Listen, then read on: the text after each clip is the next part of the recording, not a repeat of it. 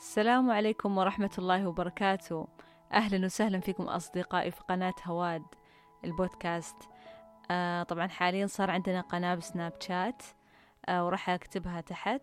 اليوم إن شاء الله عنوان حلقتنا عن الصبر. وكما وعدتكم حلقاتي مختصرة وفيها إن شاء الله من العلم البسيط وفيها فلسفتي أنا الشخصية الخاصة اللي لها علاقة بعلوم الذات وعلوم الإرشاد آه، والنفس. فبالنسبة للصبر آه، وكعادتنا نرجع لمعجم المعاني إيش معنى الصبر؟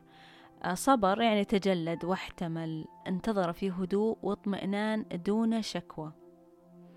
قول الله عز وجل في الآيات فصبر جميل على لسان الأنبياء.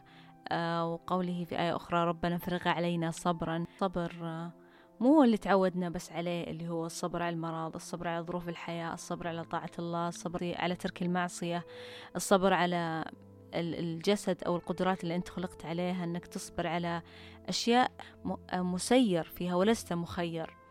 هذه فعلا تستحق منا كل الصبر على طباع الناس من حولنا على الكد والعمل والجهد.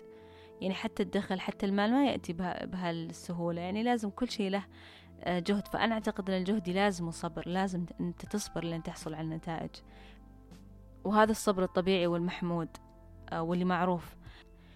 الصبر المذموم أنك تصبر على شيء يمكن إيقافه شيء فيه إيذاء آه، فيه إهانة لك وشعور يكون مستمر. يعني مثلا والله إذا صار هذا الموقف من مثلا رئيسي في العمل من إحدى من والدي أو أحدهما يعني أو شخص يعز عليك أو شخص قريب منك أو شخص أو صاحبك أو شخص تقضي معه معظم وقتك.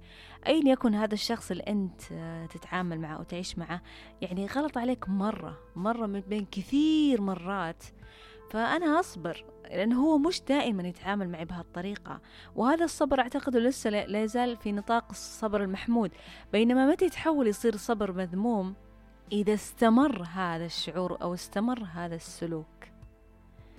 فاستمرارية الشعور السيء من الآخرين تجاهك بإشعارك بتقصير أو بإشعارك أنك شخص ناقص عنهم بالتنمر أو السخرية أو مثلا آه، يشعر يعني ينبونك بشكل مستمر أو يغضبون يغضبون عليك بشكل مستمر.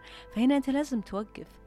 لا هذا مش صبر محمود أبدا. آه، أنت لازم توقف هذا الشيء وما ينفع تصبر عليه بالعكس لازم تاخذ موقف اتجاهه. وبس هذا كان لليوم. وإن شاء الله إحنا وياكم نكون من الصابرين صبر محمود وصبر جيد وصبر في محله. ودمتم بود.